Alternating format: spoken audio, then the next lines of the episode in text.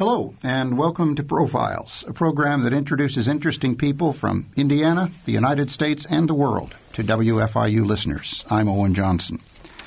Our guest on this occasion is Gay Talese, best-selling author of 11 books, perhaps the best known of which are Honor Thy Father and Thy Neighbor's Wife. The late David Halberstam has called him the most important nonfiction writer of this generation. Gay, welcome to Profiles. Well, thank you very much. You've written extensively about what skills and talents you developed growing up that made you a successful writer. But there are only hints about what you read, particularly in journalism. How did you come to know journalism? Because that's where your first writing was published. I came to know journalism through the presence in my father's tailor shop of a customer whose name was Lauren Angevine and he is from Seattle, Washington. Mr. Angevine was probably in his mid 60s when I first saw him, and he was the editor of this weekly newspaper in our town called the Ocean City Sentinel Ledger. As a student in Ocean City High School and in grammar school before, I was not very, very good when it came to getting grades. Possibly because I'm not making excuses, but I'm just speculating. Possibly because what I was good at, which was being curious, if that's good, I think it is, there were no grades. What I was not good at was putting the right answer to the questions when it had to do with arithmetic or geography or chemistry of any, any subject, including English. I wasn't so good in, even in that. When it came to constructing sentences, I didn't. I had a sense. I had a sense of construction that was very much at variance from what the teacher, who was the English teacher, had in mind. But Mr. Angevine, being a customer of my father, as I may have said, he, my father was a tailor, and he had a very small number of men in the community who who supported him by buying suits from him. It took him a long, took my father a long time, and he didn't make a lot of money because he wasn't a mass producing figure. He took a lot of time, and everything was hand stitched, and and of course it was a bit expensive for the for the majority of people in the town to buy a tailor made suit. But one of them was Mr. Angevine, who did. And when I wasn't doing well, and my father was, I guess, why measuring Mr. Angevine for another suit, he must have said he'd hoped that I could go to college. If I had gotten into a college, he, he, there was some doubt at the time. I'd be the first member of my family to have gone to a college. But I could not get into it, turned out, after I had graduating, graduated from high school the summer that followed, which was in the summer of 1949. I couldn't get into any college within the driving distance, meaning I couldn't get into any college in New Jersey or Pennsylvania or New York. As I told you, I was born in the southern tip of New Jersey, near Atlantic City. Mr. Angevine heard my father lament the fact that I was probably going to have a, maybe I wouldn't get into a college because because of my grades. And Angevine said, "Well, uh, I I think I can help him," and he did. Where Mr. Angevine helped me a lot, though, is he gave me an opportunity to write for the for the town weekly. I wrote about high school students, not all of them athletes, some of them were, because most of the space in that weekly and in newspapers across the country, there's always space for the sports activities of the community and of the city and of the nation. My college, um, University of Alabama, um, which I went to in 1949, I finished in 53. It didn't have a school of journalism. It had a department and the pe- people who taught in that department were reporters, most of them from the Kansas City Star. The reason I took journalism is because I didn't know what else I could do because the only thing I had done of any consequence was working for Mr. Angevine as a weekly school board reporter.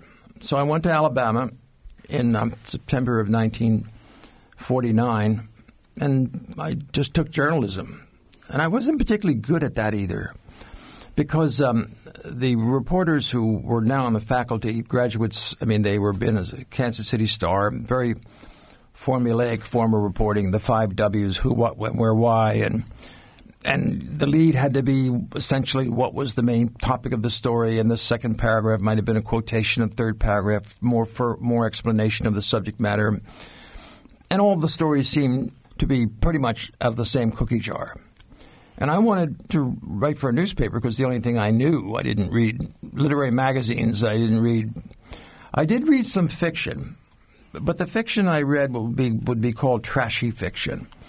My favorite writer in high school was a novelist named Frank Yerby. That in the 1940s, he wrote uh, stories about women who, the Lindsay Lohans of that 1940s period. And he wrote about actually women of an earlier period. Many of them, he was a black man, incidentally, born in, I think, Georgia. But he, his fiction referred to places in, in, in New Orleans in the time of Napoleon, and he was a and the women were pretty risque, and the situations were, were, were wrought with a lack of morality and appealed very much to me because the writing was robust and a little bit sensuous. And while Yerby wasn't called a pornographer, he wasn't banned, but he certainly wasn't in the discrete category of any writer who was in the literary quarterlies in that period. But I liked it. I really, I read fiction, but of that kind. I didn't graduate to anything higher than that until I was about 19 or 20 when I went to when I went to Alabama and someone told me about Faulkner. I never heard of William Faulkner until that time. So it was journalism that was my mission or my calling because I didn't have anything else that I could think of. My, I couldn't be a tailor. My father was, but I knew there was no no money in that because I could see how hard he worked and how little he earned. So after I graduated from the University of Alabama without honors, I know you got there because of a friend of your father yeah, helped help, so, help get you in. What did you bring away from the Alabama experience at a time when the South was beginning to change that affected your later career? Well, how, happened, was, how, how was it different? Well, here's the first thing. Going to Alabama, which I, I simply did not exactly know where it was when I was told I was going to get. I didn't even know an application had been made on my behalf. It was through my father, as I told you. And when I went to Alabama, I had to first of all get a map. Where is it? And then I was put on a train by my mother and father in Philadelphia to go down there, and it took about 18 hours. You had to go through states I'd never heard of. I mean, I was a provincial kid from the South Shore of New Jersey, very insular, very shy, and the only thing that was an outlet for me, as I said, was this weekly column on high school news. And when I was put on that train and sent to Alabama, I could have well been sent to the to Siberia or to to some place in, in in South Africa. I mean, I didn't know where anything was. And the train took for a long time, going through states like Virginia, and then finally to Tennessee and bits of Georgia, and then finally it stops in a place called Tuscaloosa, which I couldn't even spell. That's the site of the University of Alabama. And then I got off the train, and there's a jitney, and I got a ride to the freshman dormitory. It was 1949. And what did I take from it? Well, two things. One, while I was a freshman, I met a lot of GIs. This was a period when the GI Bill was still a form of education that elder men and women who served in the military, they were still going to colleges in great numbers. So I was in my freshman dormitory while I was 17 and most the students were as freshmen. There were people who were 21, 22, 23 in that same dormitory and they would be playing these older people playing cards. To them, the dormitory is like a barracks. It was like a continuation of military barracks. So I was getting a sense of veterans from World War II who were now getting an education, and they brought a kind of uh, not a sophistication so much, but as a kind of a of a grown up, not crude, but but boldness to, to, to the student body. Because these are men who had been in France or maybe North Africa or maybe the the Asian theater. And yes, they were freshmen, but they had been around and they were not likely to subscribe to the strictures of the freshman class as readily as were people like myself. The second thing I got, and this is maybe more important, because um, I, having never been to the South and having never had anything uh, in my experience in New Jersey that approximated the rigidity of segregation. Alabama in 1949 had, of course, no black students. They were simply not part of the atmosphere. Nor was there any great protest about this in Alabama or Georgia, Mississippi. The civil rights movement would be really occurring some years later. There was not any any social conscience, um, even in my home state of New Jersey. I mean, I don't want to. It is simply not correct to assume that only in the Deep South, in places such as Alabama and Georgia, Mississippi, and other states in the Deep South, that segregation was tolerated. It was tolerated all over. It was tolerated in New York. It is tolerated in New Jersey. In my hometown, granted, it's a small community. Ocean City is founded by Methodist ministers in the in the 1870s. The reason they chose the shore of New Jersey as a beach community, they thought to be a place for people, Methodist mainly, uh, moral people, um, to have a resort that would not be so rife with sin. So I learned a little bit about how other people lived and how other people did not live, meaning the black um, that were in the shadows of the, of the community. If they were seen at all, they were seen in very subservient roles. When I graduated from the University of Alabama, because I'd had, again, experience working for the college newspaper as well as I was a correspondent for the for for a daily newspaper in Birmingham, which is some 35 miles away from Tuscaloosa. The Birmingham Post Herald was a Scripps Howard daily mm-hmm. newspaper. And I'd write about college news for that paper. When I graduated in June of of 1953, I was 21 years old. I had a, a military career ahead of me because I took ROTC. And that meant that after I graduated, sometime I'd have to be for two years in the Army. I'd be a lieutenant, which was better than being a private, I thought. Well, I wasn't so sure because when I got my orders, it was in the tank corps, and, and I had to deal with tanks. I hated the tank because I was a lieutenant in charge of five tanks, and you had to be able to take off the track of a tank in, in the incidents of it being hit in times of battle, you had to be able to fix it. I couldn't even fix when I had bicycles. I couldn't even fix a flat tire. So I was ill suited to be a tank officer, but I was assigned one. For a while, I was one. But what I really was, before I went into the Army, which was about nine months after I got out of Alabama, during that eight month period, about the weeks after I graduated, I went to New York and I walked in the New York Times building and I applied for a job. Now, obviously, I was ill qualified, but I didn't know that. All I knew is that I had a connection at the New York Times, or so I thought I did. One of the students that I knew from my Alabama campus days was a student named Jim Pinkston who came from somewhere in Mississippi. And we, we became friends. And he told me in one idle moment, Oh, if you ever go, Gay, if you ever go to New York, you ought to look up my cousin, because he's important. He's a he's the managing editor of the New York Times. He may give you a job. I, wow, what's his name? Turner Catledge. How do you spell it? C A T L E D G E. Turner. T U R N. Turner Catledge. You remember that? I will. I said.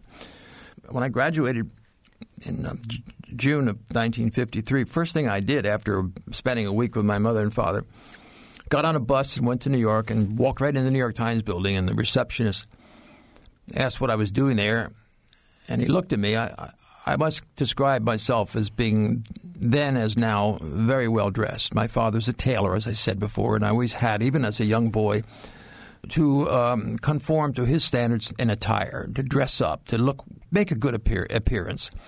So when I walked into the New York Times reception room on the third floor of the building, which is where the newsroom was, the receptionist looked me over, and I was very well dressed. I was 21. I had my hair combed, and I had shiny shoes, and I had a nice suit that my father had made.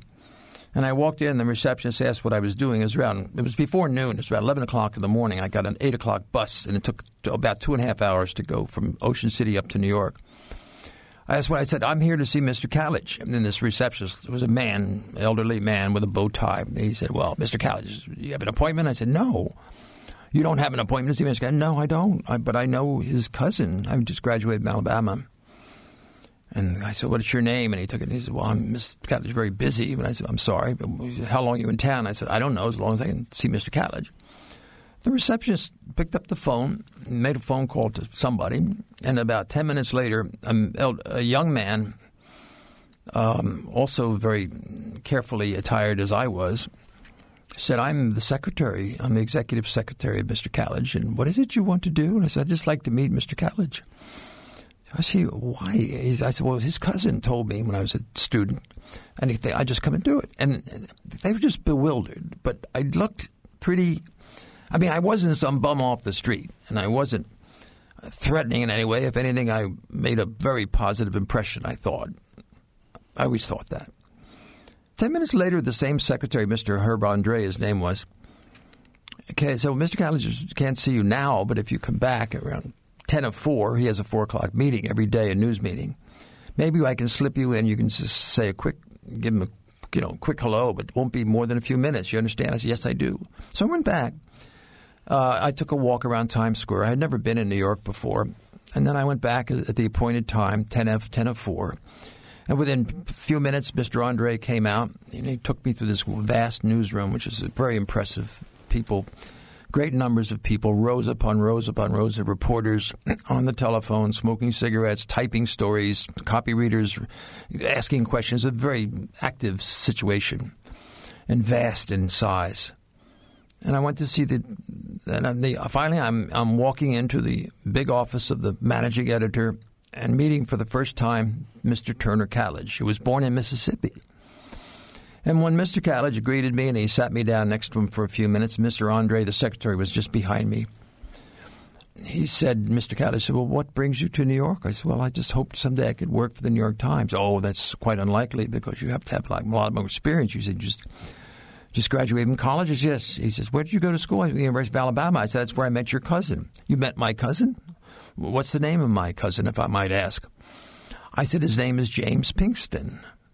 And Mr. Catledge looked at me, and I could see no glimmer of recognition of the name Jim Pinkston. He didn't say, I don't have a cousin by that name, but there was no recognition.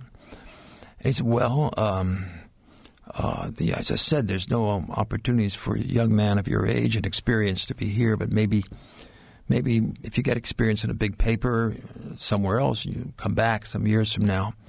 I said, what about a job as an office boy? Anything. And Mr. Catledge looked at his secretary, Mr. Andre shook his head, said, There's no jobs, there are not openings yet. But Catledge said, Well, why don't you take this young man's name and, and maybe there'll something will open up. And so this was done. I wrote my name and phone number for Mr. Herb Andre. Mr. Catledge thanked me. It was all of about three minutes, and I walked out.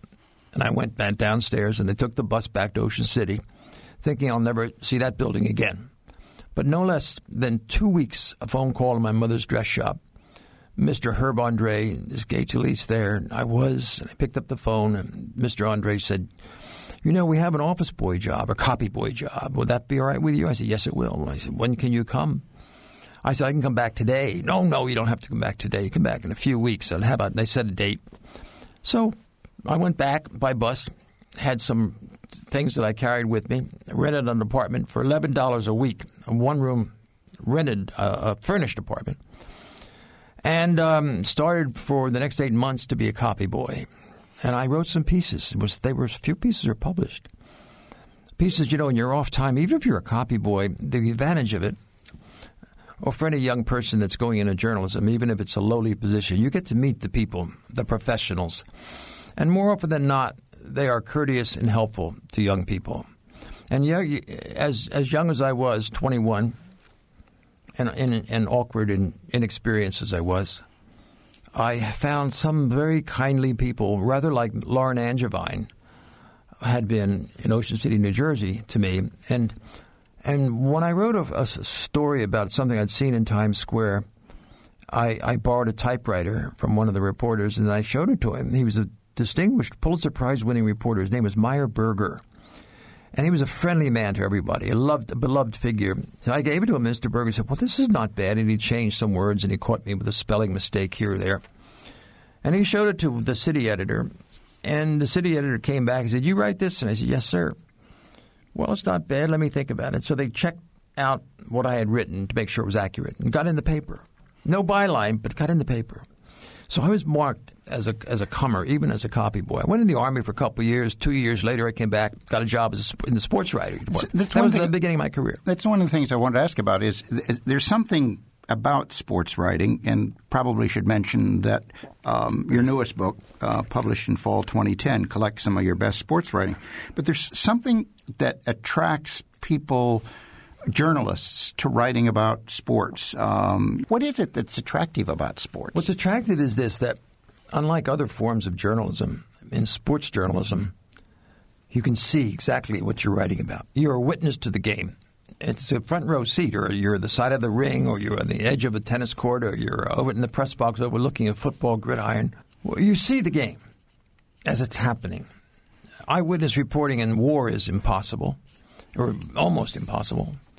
Certainly in politics, you don't really see the backroom deal making.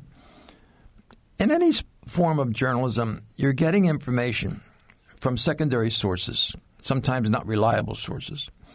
In sports, you are there. You are this main source of of what you see, and your observations matter.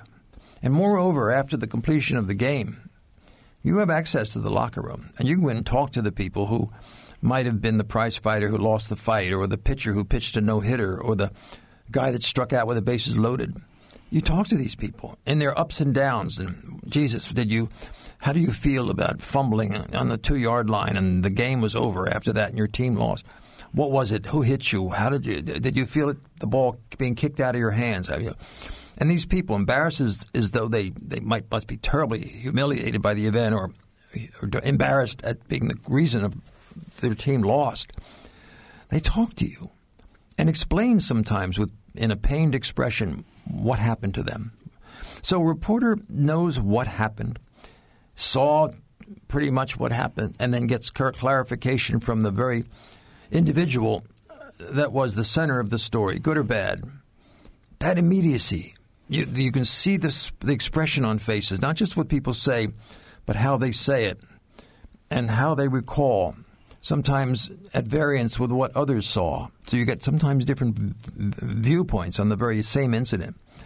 What caused the fumble? How play was? How outfielder lost the ball in the sun, and why? And why did he drop it? All this stuff.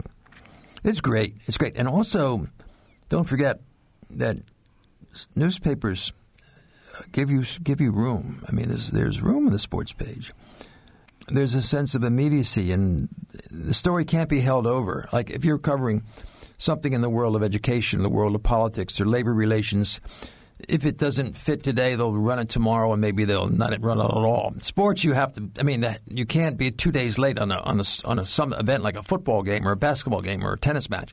You have to be there. So you get in the paper.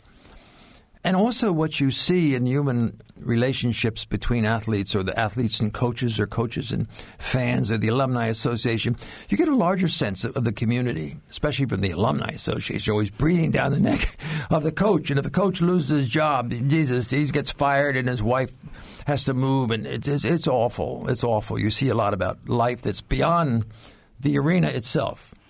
So it's a great training ground. As you said, James Reston, who later on was the political correspondent and finally the bureau chief of the New York Times, a Pulitzer Prize winner. David Halberstam, another Pulitzer Prize winner. Um, no wonder they got their sense of, of humanity, their sense of, of right and wrong and winning and losing and a lot of the other uh, experiences that befall all of us. They got it from being young sports writers. It's a great place to begin. Let's let's pause here now um, to listen to some music that that you have uh, chosen. This is from um, La Traviata. Why did you choose this music?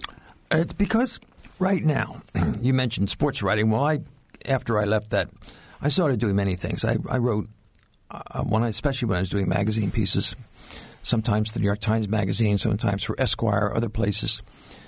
I like to write about not only the experiences I mentioned about sports, but people in any kind of occupation or endeavor or form of art. And recently, quite recently, in fact, within the past month, beginning in early August of this year, 2010, I was in Moscow in the early part of August during that heat wave and when there were forest fires. And then I went because I wanted to see an opera singer. She's Russian, soprano. And she uh, was born and reared in Moscow, and said I wanted to begin the interviews with her there. And then I went with her to to uh, Buenos Aires in Argentina. It's not my field. In fact, I don't even have a specialty. I'm I'm, I'm not an expert on anything, but I am a, a, writer who likes to write about people who accept challenges, whether they're sports people or, or, or painters or or educators or politicians or singers. Opera. I once wrote about Frank Sinatra.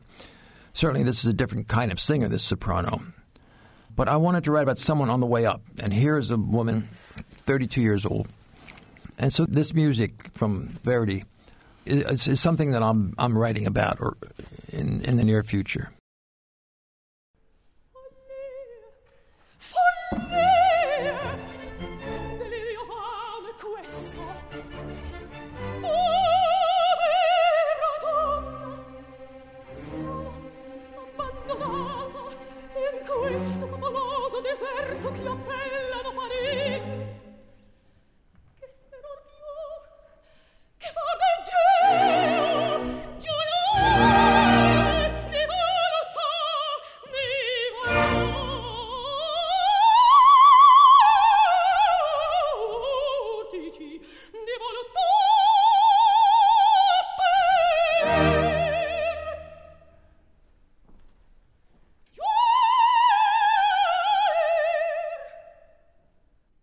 That was music from La Traviata, chosen by our guest on Profiles today, best-selling author Gay Talese. You're listening to Profiles on WFIU. Production support for Profiles comes from Smithville, a locally owned business serving central and southern Indiana since 1922, with residential and business internet, voice, and security services. Smithville, local pride, global technology. Information at smithville.net. Robert Boynton, in the Columbia Journalism Review, described you as having an insatiable appetite for information. Is that a liability in the day of the internet? I don't think it's ever a liability to know more than you have to know. I don't think you can ever over research. I mean, I know it's difficult sometimes to, uh, when you've collected so much information, then you have to go through it, as, as I'm now going through it with this massive amount of information I've acquired during my travels with the aforementioned opera singer. But I believe that when you have access to a massive information that you yourself collected and you become very, very familiar with it by rereading it, rereading it, rereading it, you can c- compare it to perhaps many of your listeners have watched skyscrapers being built or big edifices going up. And prior to the building process, the structure, the steel, the pouring of concrete, the building of walls, there is the foundation. And before the foundation, there is the excavation. And people sometimes see earth moving equipment, equipment occupying great areas of space, a whole block maybe, and they dig deeply and they go into the muck and the dirt and the rock, and you find these these tractors and all kinds of hoisting equipment digging deeply. And I think of research as digging deeply. And when if you dig deeply and you have a big area that you've excavated, as you notice with earth moving equipment, they can move around almost like they can move around like ballet dancers, you know, making twirling around these tractors. You see them going back and forth, moving this and that, moving this and that. And I think of moving this and that being like material that you use as a as a as a researching reporter, as a researching nonfiction writer. Uh, and the more you have, the freer is your movement, and the long the more you have, the bigger your excavation. The more possibilities you have when it comes to construction. And so, if you want to, on a grand scale, write something, it might be a long magazine article or it could be a book. You have to do, prior to any writing at all, a lot of digging so you can see all the possibilities. We are not talking about creative writing. We're talking about nonfiction. We're talking about reality. We're talking about as close as you can get to the full truth is what you're, what you're looking for here. But if you've got masses of material, you have a lot of options.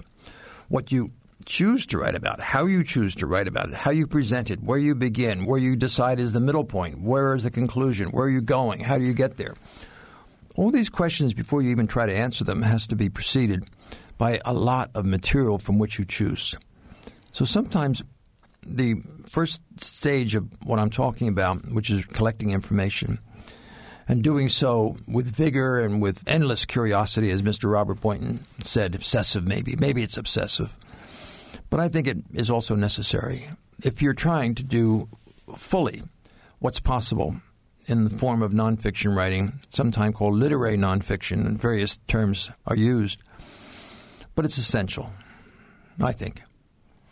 Ronald Kovich sees you wearing three hats that of reporter, the collecting of the information, nonfiction writer, and a fiction writer doing scene setting. Which of those is the most important? Well, they combine to make, I think, a central point of trying to write stories. So it is to be a storyteller, which all playwrights and novelists and short story writers are. But a reporter cannot, unlike those I mentioned, take liberties, should not take liberties, must not. So, again, getting back to what I said before, the research gives you a lot to choose from. But you really have to remind yourself that while you're telling as, as accurately as any reporter must, you're not exaggerating, you're not taking shortcuts, you're telling as much as possible the truth, as much as you've been able to find of the truth. But you also have to have a form, a style, and it has to be storytelling.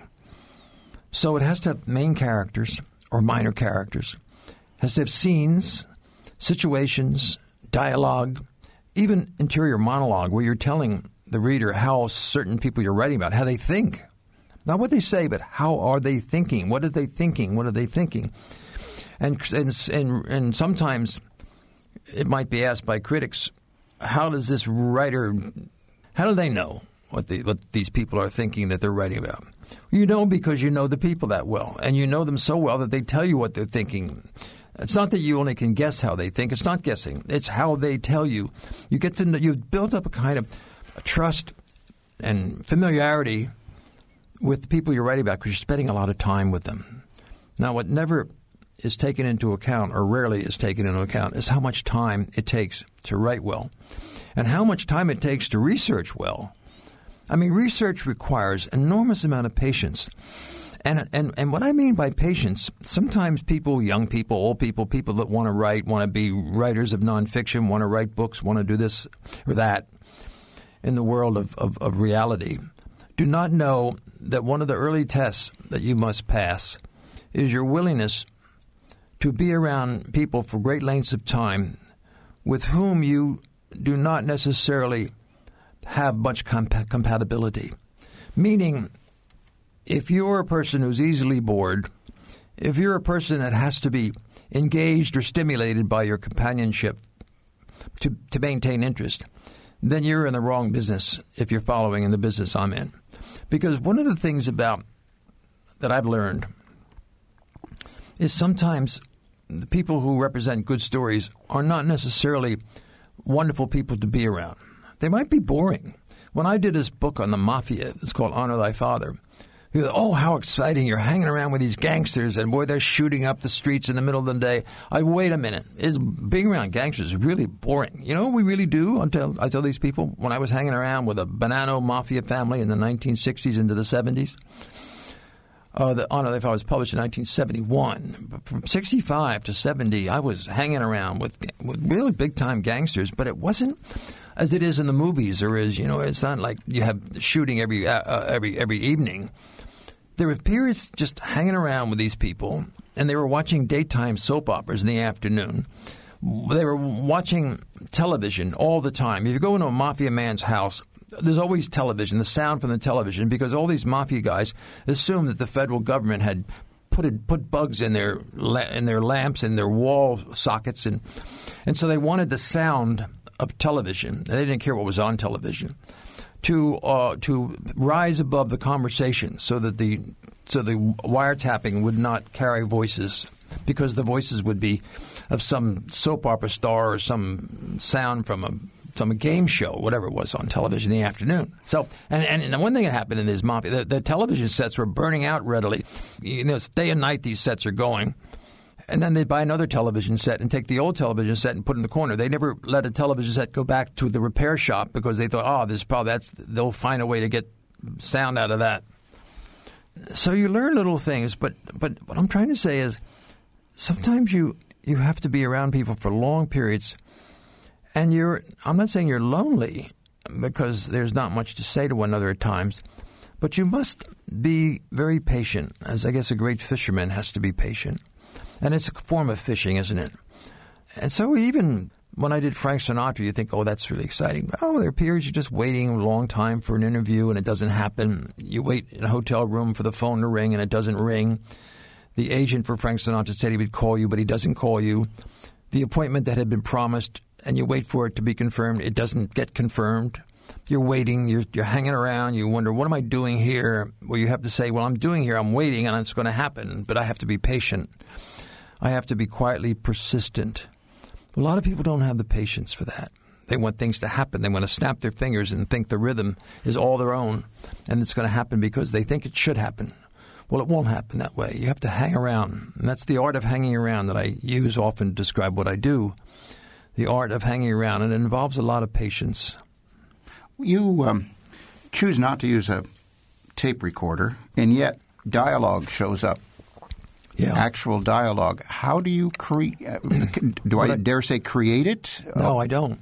And what I've developed I think partly because I've never used a tape recorder, is, is listening. I do listen very carefully, and I retain to a degree. What I do is, is I remember uh, parts of the dialogue. And I, when I have an opportunity, meaning when I'm not exactly with the person, but when I'm still, it's still clear and fresh in my mind what I heard, I will write in, in cards that I carry in my pocket. Shirtboard, I cut up and shape it.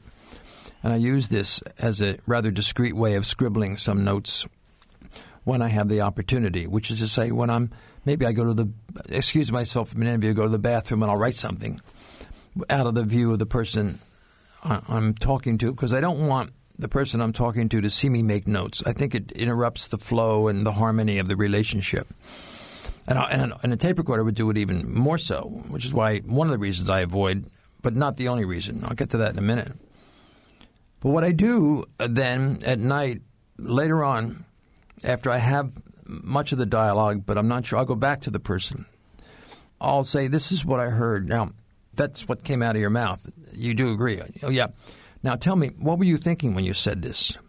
I mean, I heard you say this, and I know you got mad at this man. In the Sinatra piece, which many people have read, there are scenes once with Frank Sinatra in a pool room having an altercation with a young guy who was shooting pool, and there was dialogue between Sinatra and this young man. I saw this happen. I wrote down some of the inter- interaction between the two people. And the next day, I went to see the young man. I had his address because I asked him what his phone number, what his address. And I went back. Here's what I heard last night when you're with Sinatra. Here's what I heard. Now, what were you thinking when you Sinatra was yelling at you? And do you think when you're yelling back at him, he's, you can get beat up by one of his bodyguards and all this stuff? This is how you get this interior monologue, because you find out from the person what were you thinking. Now, what tape recorders tend to do is they bring the interview uh, indoors because tape recorders are usually not that portable. You can't be running around with a tape recorder on because you don't you know, you have to be pretty stationary, I would think. And earlier I said it also is, I think, an intrusive instrument. And what I like to do, since I mentioned earlier the, the storytelling aspects, I like to have scenes. I like situations to be outdoors and described. Frank Sinatra going to a prize fight in Las Vegas, or Frank Sinatra in a large recording studio in NBC and Warner Brothers. I wanted to um, to give a visual picture as you get when you go to a film or when you see something in, in a grand spectacle in the outdoors. And so the tape recorder is restrictive. It's, it reduces the interview to question answer, question answer, question answer. Have you ever been tempted to write fiction? I have been tempted, and I did write a short story once. And it was published. I, I should have been very encouraged. I re- received an encouraging letter from the fiction editor of Mademoiselle magazine that published my short story. It was published in 1966, and uh, it was called Getting Even. It was based on something from my boyhood in Ocean City, New Jersey, that I, I recreated in a fictional form. But after I after it was published, I thought, well – you know, just writing another short story. There's so many great short story writers, so many great fiction writers. And there were not so many great nonfiction writers, in my opinion, at that time, in the 1950s and 60s when I was growing up and reading magazines. I read the Saturday Evening Post and many magazines that are not published anymore. But I didn't think that the nonfiction, which was usually articles about important people, f- famous people, or people that were known for reasons of notoriety as well as fame, but they were just interviews, even this age before the tape recorder, in a time when reporters took notes with paper and pad. What came out was not something that was very creative in the way it was written. It was it was just you know it was about a person that you might be curious about because that person was famous or relevant at that time. And I said, I want to, I want to write better nonfiction than, than so. I wanted to use. Uh, that's when I started using the tools of the fiction writer, the storytelling techniques of the fiction writers that I admired, but holding to the to the facts that were demanded of the editors from the New York Times and other places, magazines that I later submitted to articles to.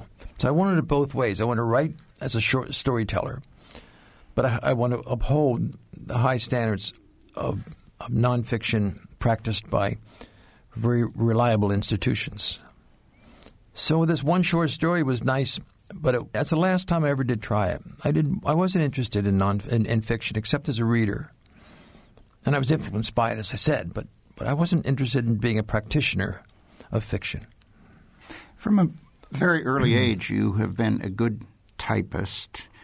You still use the typewriter. I guess you've resisted the computer. I use the typewriter after I've made notes, and I think writing longhand gets it in your head. Also, I told you I remember. When I write what I heard somewhat later after I've heard it, it helps me and sort of imprint it into my memory. And when I retype it, which I do at night, it's further imprinted into my memory. It becomes more mine, less than what was out of the mouth of another person.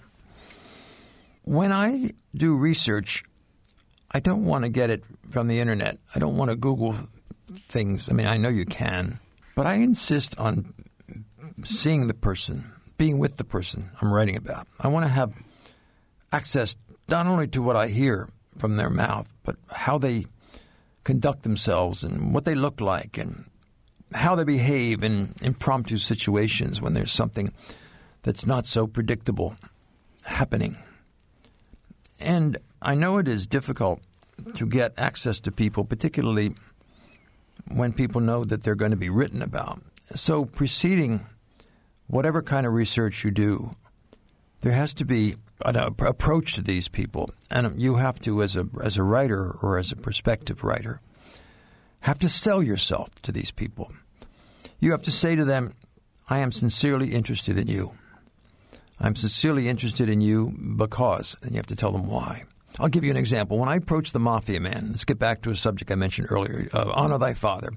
When I approached this gangster named Bill Bonanno, who was the son of a gangster named Joe Bonanno, I met Bill Bonanno in 1960, late 64, when I was still on the New York Times and I was covering some FBI raid of mafia leaders. And in this courthouse, in the federal courthouse in lower Manhattan, Bill Bonanno was indicted, along with his father and other people of the gang. And during a, a, a break in the um, in the courtroom, when the lawyers and the mob, mobsters were in the corridor talking among themselves, and I was among other reporters on the other side of the corridor, I approached Bill Bonanno unannounced. I just walked up to him. His lawyer was right there, as I said.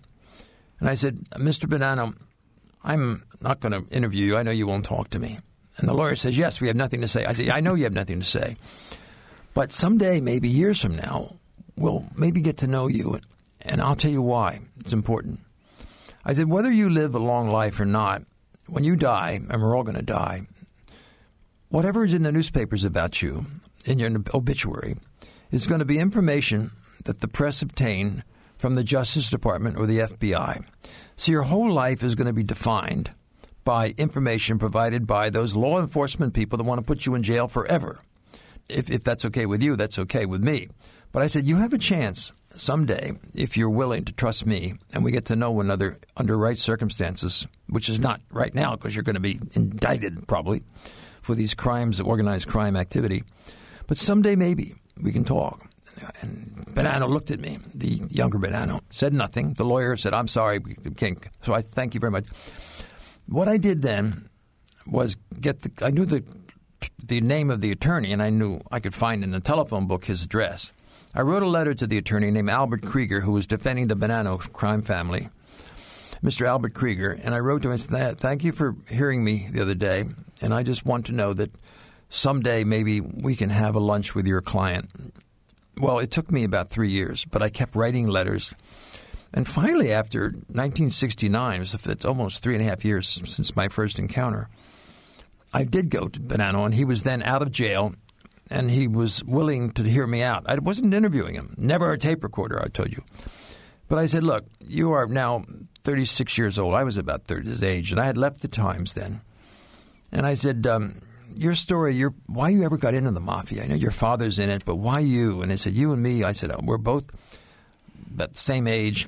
And actually, my father, who's from southern Italy, and Bonanno's father, who was from Sicily, is essentially the same part of the peninsula of Italy. And I said, Our lives are so different. Here I am working for New York Times and writing for magazines, and here you are going to jail. You've been in jail twice, and you have three children, and you're going to go to jail again because you got this credit card indictment. He was federal offense to, to misuse someone's credit card, and he did, and he got caught. So he was going to go to jail on Terminal Island in Southern California for four years. So here you are, four years. You have about six months before you have to surrender. Maybe we should talk about how did you get into this mess? So we wanted to talk. And I thought, we'll give you a side. Not that we're going to make you into an angel, because you're not an angel. But we'll at least give perspective to your life, some balance, why you got in it. Here you are married. Here you are with children. What are, the, are these children going to be in the mafia like you are because their grandfather is a big mafia godfather? All these questions. So we started. And out of that came more trust, more trust, more trust, and more time, and more deeper understanding of this gangster character, and the wife as well, and the children as well, and the home life of the mafia. And I got this into this book, which was called Honor Thy Father. So it is, but you have to sell yourself, and you can't rush. As patience is what I mentioned earlier. It is so essential for anybody in your audience that is young and wants to be a writer of nonfiction, either for a newspaper or a magazine or maybe book length. The essential ingredients uh, has to deal in the beginning with the capacity to be patient and and sensitive to other people, and the ability to transfer yourself in a way to other people to see it from the other point of view. How long do you think you will write? Who, who knows? I mean, you know, I have this assignment as I speak to you now to write about this opera singer, and then I have a book I'm I'm doing for Knopf that I've been working on for about a year and a half on my 50 year marriage. I was married in 1959. I wanted to do nonfiction in the area of marriage now. And um, so I'm working as if I'm going to live forever. And that's the attitude I think you have to have. You can't be, oh, I, I better not get started on this because I'll never finish it. Well, who knows? Sometimes you do have writers leave manuscripts behind that are not completed. But you don't, you never know. So I don't even think about it. That brings us to the conclusion of this conversation. Our guest today has been distinguished writer and journalist Gay Talese. His newest book, a collection of his sports writing, is called The Silent Season of a Hero. Mr. Talese, thanks for being here. Thank you very much. To our listeners, we're pleased you joined us. We close with more music from Verdi's Don Carlo. For WFIU, I'm Owen Johnson.